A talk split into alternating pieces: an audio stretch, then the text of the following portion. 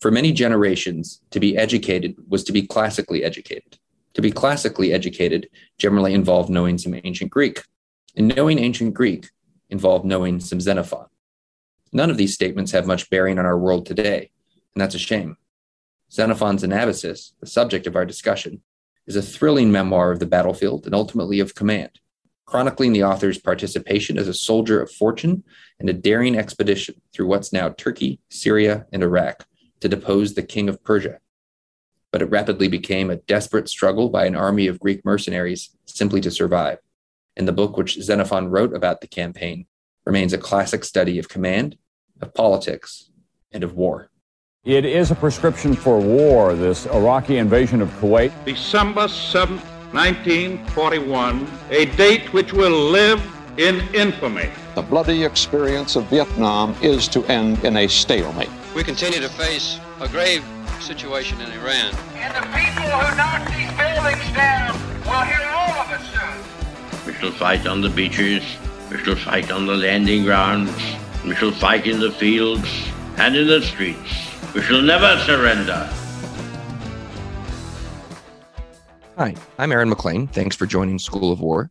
Uh, we are delighted today to be joined by Shane Brennan, who is Associate Professor of History at the American U- University in Dubai and is the co editor of the new landmark Xenophon's Anabasis. Shane, thanks so much for joining today. Thanks for having me, Aaron. Can, can I, I just start by saying um, how uh, personally excited I am at the appearance of this volume? For, for those who don't know, um, the landmark series and there are now what five or six books in the series yeah yeah remarkable contribution i, I since i was an undergraduate reading thucydides. I had the, the landmark thucydides. Um, and these are these lavishly um, illustrated. It, it, it's true that they are lavishly illustrated that's not quite that doesn't quite sum it up. It's not pretty pictures. It's maps um, appendices ways to help the the student who is not an expert in you know in this case uh, uh, you know, fourth century, fifth and fourth century Greek history orient themselves to the realities and the context of the text they are reading. And this, like the volumes that preceded it, just is extraordinarily helpful and thorough. You've walked the route um, that Xenophon walked in the Anabasis personally. I want to talk about all of that, but how did you come to to work on this particular project and come to work with the the landmark series? I guess I come at it from um, an interest in travel. Uh, I've I've had a great passion for travel, and uh, travel writing. And and when this book came my way a long time ago now, um, it struck me as being a really interesting account of the region at that time. Um, and I was interested um, to to see what would be still still around from the time that Xenophon wrote. Um, so I, I took the idea to to retrace the route on foot, um, and and I did that. Uh, I was probably quite lucky in that the the geopolitical environment at the time was favorable, so I was able to to go through countries that I mightn't have been able to easily afterwards. Which is not to say it was it was always easy at the time, um, but it, it was it was uh, it was a wonderful trip, um, and it it was a great way to travel. One of the things when I when I when I had the idea to do it was I wanted to travel on foot. Um, I feel we, we may lose a bit in the modern world when we travel um, in machines because we tend to cross the landscape very quickly and and we miss things.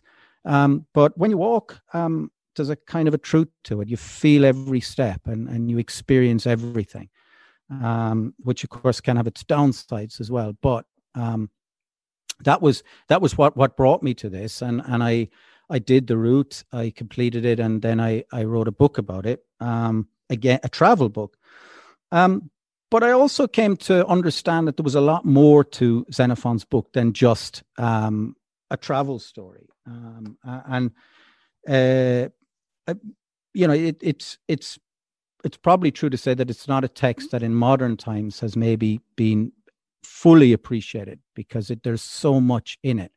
And I'd almost wager that any academic you ask um, to explain the book or to answer the question, what is it, We'll give you a different answer. Um, mm. I would have started off by saying, well, it's a travel story. Um, but then as I grew to understand more about Xenophon and the text, then, you know, that, that evolved, that evolved over time. And I then got into the academic side. uh, where I've I've happily been um, spending my time for the last uh, twenty years, well, mostly working on this uh, this text. So let's let's talk about Xenophon for a bit. Um, for listeners who may not be familiar with his career and his writings, um, who who was he? So he Xenophon was was an Athenian, and he lived. He was probably born uh, about the beginning of the Peloponnesian War, which started in in 431. So he he grew up in a time of war, which is something I think important when we when we come to his writings. Um, he grew up in very interesting times. Uh, he was an associate of many uh, important statesmen in the region, and maybe most interestingly, he was a student of Socrates, and that influence comes comes through in his writing.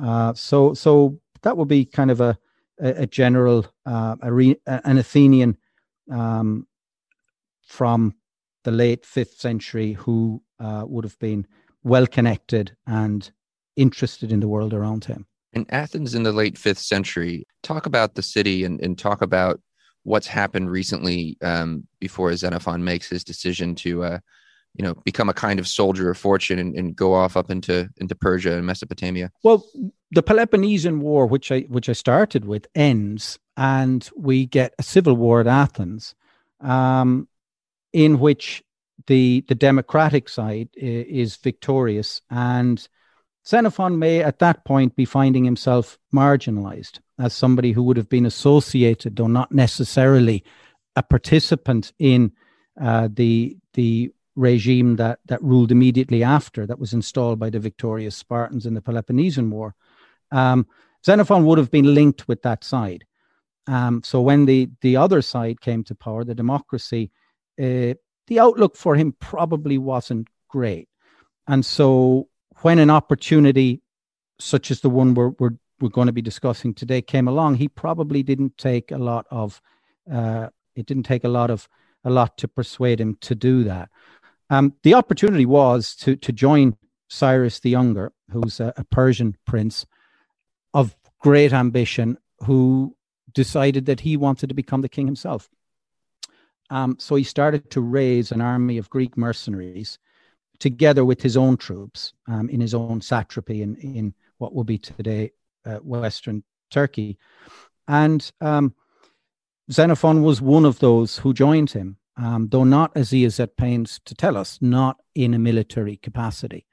Um, and that leaves us to, to kind of work out for ourselves what his motivation for joining that expedition was. Um, there's an interesting little story eh, as well about his joining, which is that when he was contemplating it, he did like I suppose any of us would do. We would seek out advice, and Xenophon went to um, Socrates to ask him what his advice was.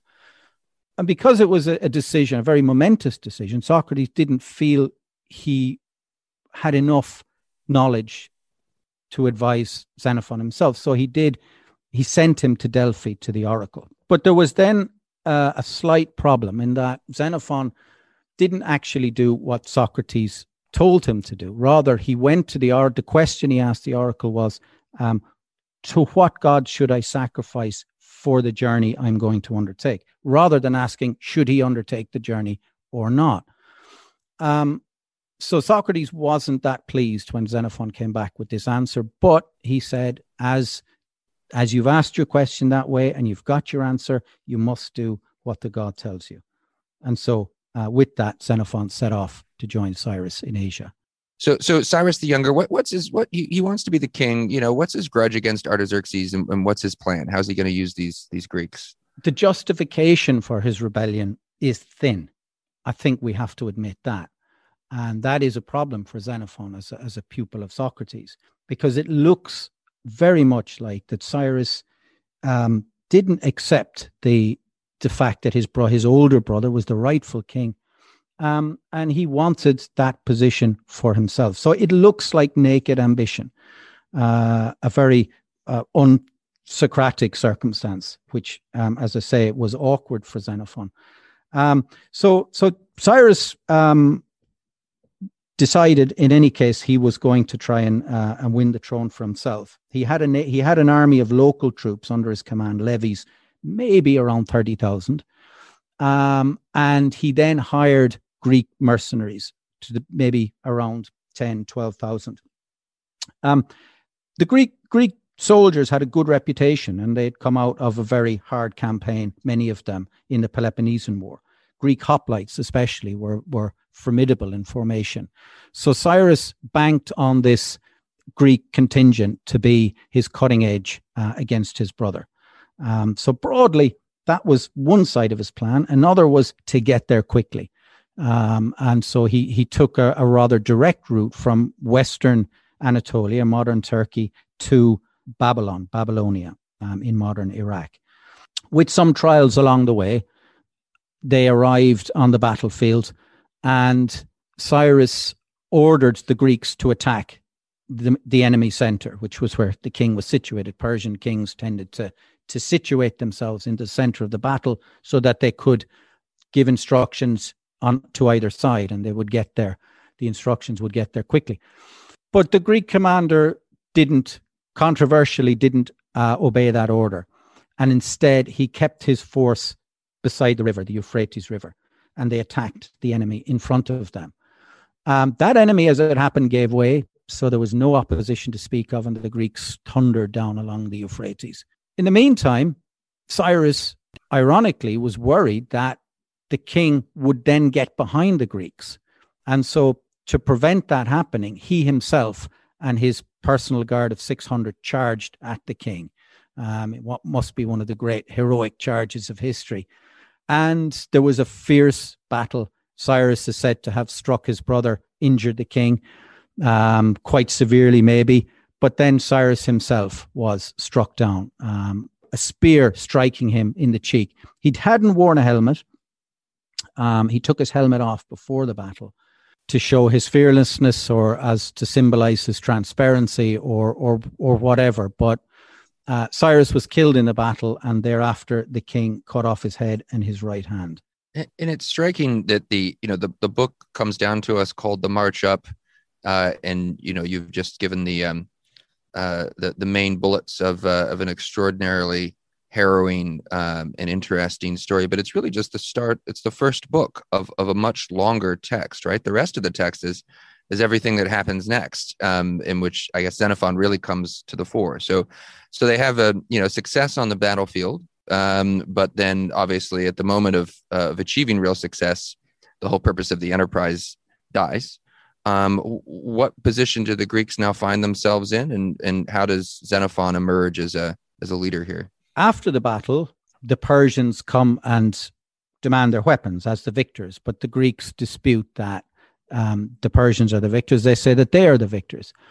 Um, so there's some negotiation goes on, but the, the, upshot of it is that there's an agreement between the Greeks and the Persians, which is that the Persians under the, the great satrap Tissaphernes uh, will lead them under certain conditions back to Greece.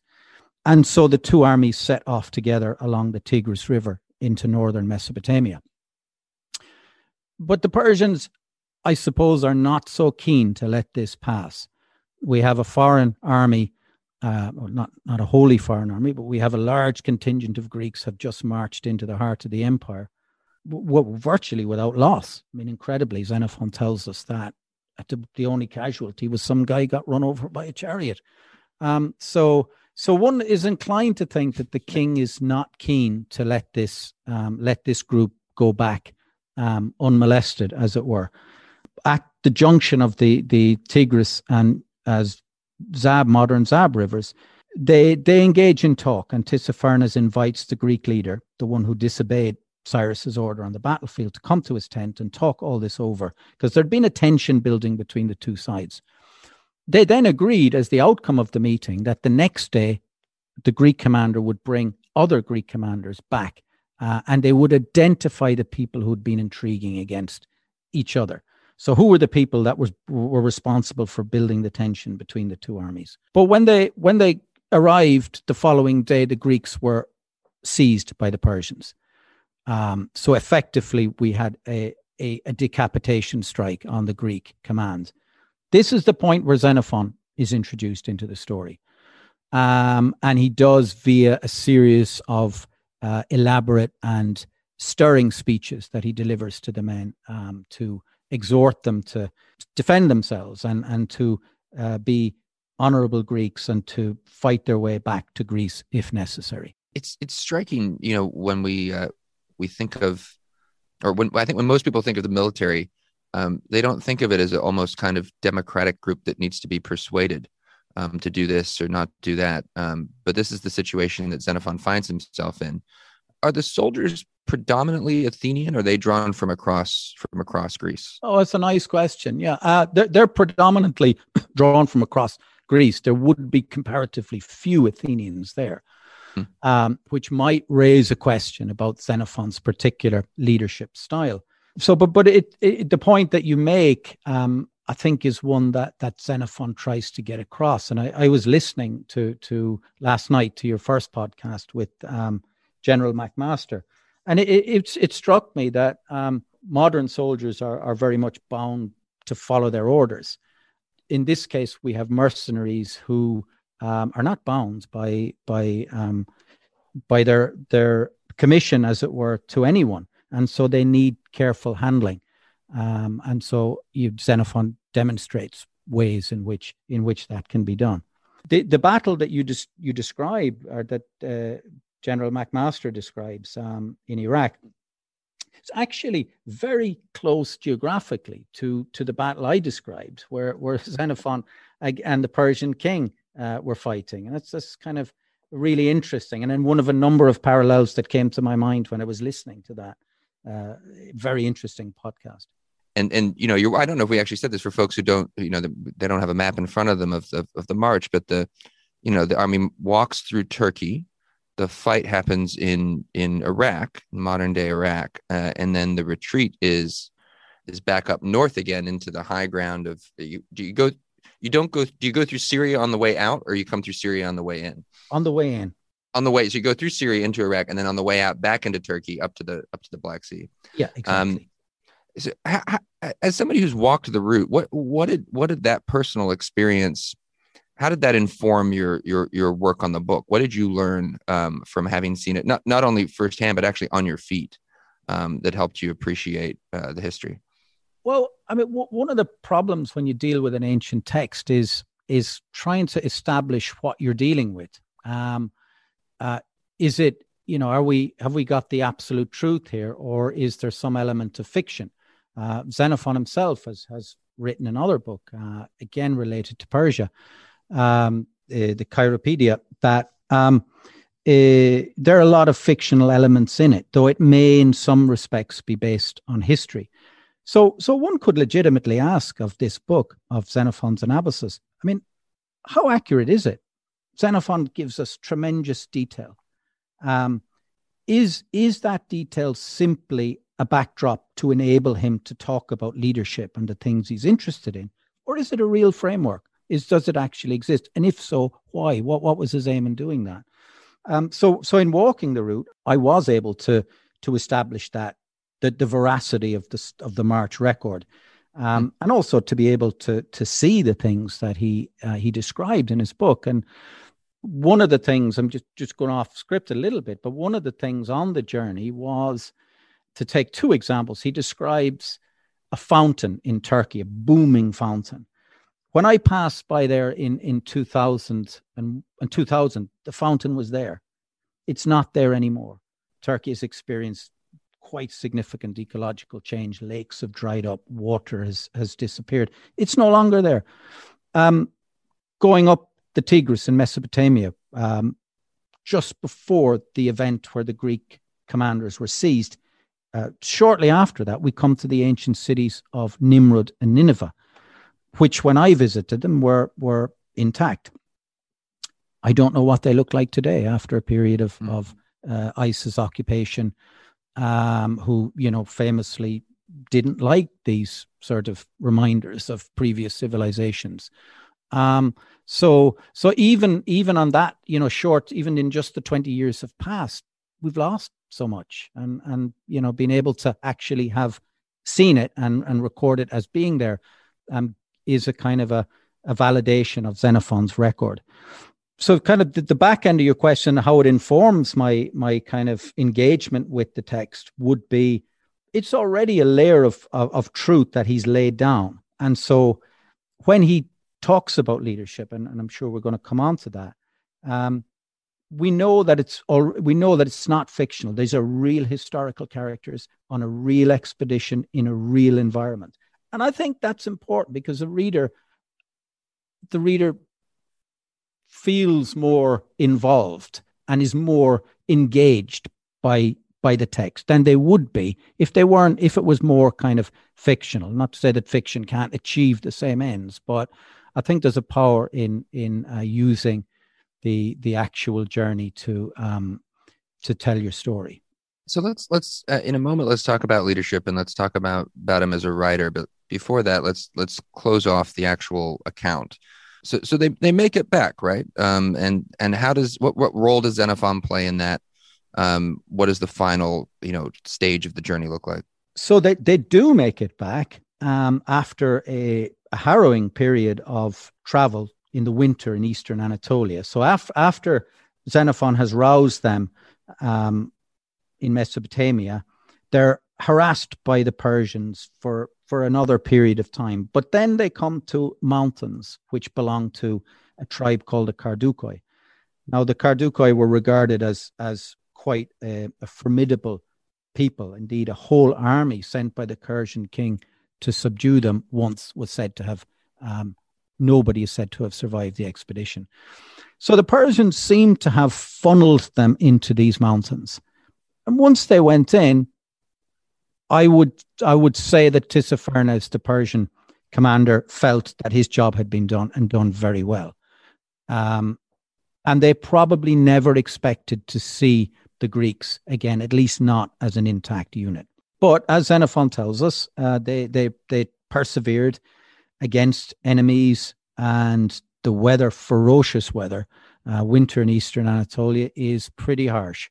Um, so they survive that, and then maybe um, in the high point of the whole story, they reach the Black Sea and they come in sight of it in in um, on Mount Theches, and, and there's a famous cry from the Greeks, "The sea, the sea," uh, which um, really kind of marks the end of their the hardest phase of their journey. So so they they arrive then at the Black Sea, um, and the ideally they would have proceeded from there by ship, but they didn't have enough boats. In spite of trying to commandeer them on the sea with with some boats that they had pirated, um, so they had to continue on foot. So they they they basically went along the Black Sea coast as far as Sinop, where they did get ships, and then they sailed quite a quite a way to Heraclea, um, and then they marched the remainder of the journey to the Bosphorus, which where we have modern day Istanbul, crossed into the city, caused some trouble there, and then um, spent a winter in Thrace, uh, where eventually they were co-opted by the Spartans, who were about to start a war in Asia against the Persians. And they effectively ended back where they had started in Sardis, mm. in, in Lydia, in Western uh, Anatolia, this time fighting for the Spartans against the Persians. And guess who was there in the Persians? Their old enemy, Tissaphernes. If you take a step back, you know, it, it's 2021, and I think there's a, you could make a case that Xenophon is a bit out of favor um, uh, you know, even even in the broader context of the classics being out of favor, the Greeks being out of favor, Xenophon's star compared to where it once was, where it was a, you know, I think the Anabasis was sort of an established school text for a long time. For everyone reading Greek, it would have been quite common to read this as a schoolboy. It seems to me, as somebody who had a, a kind of classical education myself, that he is not an author um, that is uh, tremendously popular with those setting the, the curricula for schools. Um, so, what does he have to say about leadership? What what, what would be of interest to um, to military professionals or, or or just people interested in leadership and history today uh, from from what he's teaching? I think well, one thing to to kind of say, um, Xenophon didn't write this until some thirty years after the event, um, and that's really striking, and it prompts us to to question what he was doing and, and why did he write the book then? And when i when i re- mentioned listening to your your your earlier podcast, I wondered what would it be like if if somebody who had participated in in the Iraq War 1990 wrote a book today. What would that book look like? And what would they want to tell us? Um, so I think we need to we we take Xenophon's book in that context, um, and and we we we take it as the work of a sophisticated author um, who's, uh, as I mentioned earlier, a, a, a, pupil of of the late Socrates and very interested in in promoting Socrates's um, worth to to his his audience. Um, so so I think that I would start with that point, and then um, I would I would look at what the core lessons he's he's telling us about um, about leadership are. Oh well, let me actually. Can I just read you um, something that he says about about leadership in another book, the Memorabilia. This is about the life of Socrates. Kings and rulers, Socrates said, are not those who hold the scepter, nor those who are chosen by the masses, nor those on whom the lot falls, nor those who owe their power to force or deception, but those who know how to rule. It sounds, maybe the tale there sounds a little bit obvious, but Xenophon shows um, in his Socratic works how Socrates spends his life meeting people who think they know how to do things. So Socrates will meet um, somebody on the street who tells him um, he wants to be a general in the army. And Socrates says, Great. Um, you know, how are you going to go about and do this? And he starts to ask questions, and it quickly becomes apparent that the person actually knows very little about generalship. And I think his view is that the critical element is um, willing obedience. Um, it's being able to to to achieve that with those who um, you are leading. Um, and and he gives us ways to do it. I mean, you know, you have to the, the leader turn that has to show himself to be the best. He has to be he has to do what he asks. He can't order a soldier to do something unless he himself does it. And maybe thirdly, he has to be able to provide for his men. Um, he has to be able to provide them with food and shelter. And in the particular circumstances of, of the retreat that we're discussing, he has to be able to turn up booty as well, because these are mercenaries mm-hmm. and, and they want, they want, um, you know, they want money. Um, so, so I think the, the, the takeout for me of his concept of leadership is that willing obedience. Um, that I think is is critical. So let's let's talk a little bit more about about the method because again, going back to my my earlier point that for those, for example, setting texts that undergraduates might read, I, I think there's this common assumption that there's just more to Thucydides. There's more of interest in Herodotus. Um, Xenophon is a sort of curmudgeonly, you know, retired colonel, uh, if you will, um, without a great deal to contribute on the the, the most profound questions of, of mm-hmm. politics you disagree with it and you find him to be a, a subtle and, an interesting writer. There's what maybe one way to get into that is he goes along as a cavalryman or as someone who's professionally a cavalryman uh, into this military expedition, but not in a military capacity. What what on earth does that mean or, or indicate? Yeah, exactly. Um, well, I did say that Cyrus's expedition was suspect from a from a uh, a moral perspective because he didn't seem to have any just cause other than his own ambition that that really seems to be the nub. And Xenophon doesn't disguise that. Um, he even he even plays on it and, and tells us that um, his mother was involved because his mother just liked him more than she did the older brother. Um, so it's awkward for him to come forward and say, "I joined this expedition with a principle at stake," because there wasn't other than Cyrus's ambition. Mercenary service also was not something that um, that educated uh, Greeks, well off Greeks, shall we say, um, it wasn't that well looked upon for the simple reason if you hired yourself to somebody, you were beholden to them. Um, and at the least, there was a risk, you know, that you might, you might, your interests and the interests of your city state would be in conflict because you were under in the pay of somebody else. So it was really important for him to distance himself from the expedition and from mercenary service. And that's where I think that's how I think we can explain his elaborate declaration on his own introduction to the story that he followed neither as a captain nor a general, nor an ordinary soldier. Um, and, and you were working on uh, a book on Xenophon right now, correct? In addition to this, I, I am, and I've just finished it, in fact. And I, and I congratulations. Thank you very much, Aaron. Hopefully, it will be published uh, next summer. Uh, and would you mind, uh, if you could, what what is the what is the upshot of the of the book? What does it survey exactly? The the title of the book is Xenophon's Anabas, a Socratic history. So it's um it's arguing that Xenophon embeds in his history telling um, a Socratic perspective. Um, so so we've got Socratic values, for example, are perpetuated through um, events and, and people in the story. Um, so it, it, really argues for the, for the deep influence that Socrates had on Xenophon's life and on his writing. Um, and Socrates is killed in, he's executed in what, 399? Yes. Xenophon would have been what, in his early to mid 20s? Yeah, around 30. I would guess he would have been around 30. Yeah, yeah. Around 30. Okay, got it. Um, many the, the events that he's writing about in his military service sort of follow that point. Um, and yet here in his older age as a as a writer, it's this um, it's this relationship of his youth that seems to hover over uh, you know events like the events of the Anabasis that have nothing directly to do with Socrates. I, I think it speaks to it speaks to the power of Socrates uh, and the fact that that that at that time um, people were still writing about him, uh, but but also it also tells us that Socrates was a contested figure you know maybe we we kind of usually take the story that you know socrates was unjustly um, found guilty by the athenians. But but i think you know that it's not black and white. The athenian jury was a sophisticated one and they made their judgment on the basis of the evidence they had which would have been a lot more than we did. And they judged that that socrates probably ultimately they were saying he wasn't contributing the way they would like to Athenian democracy and Athenian society.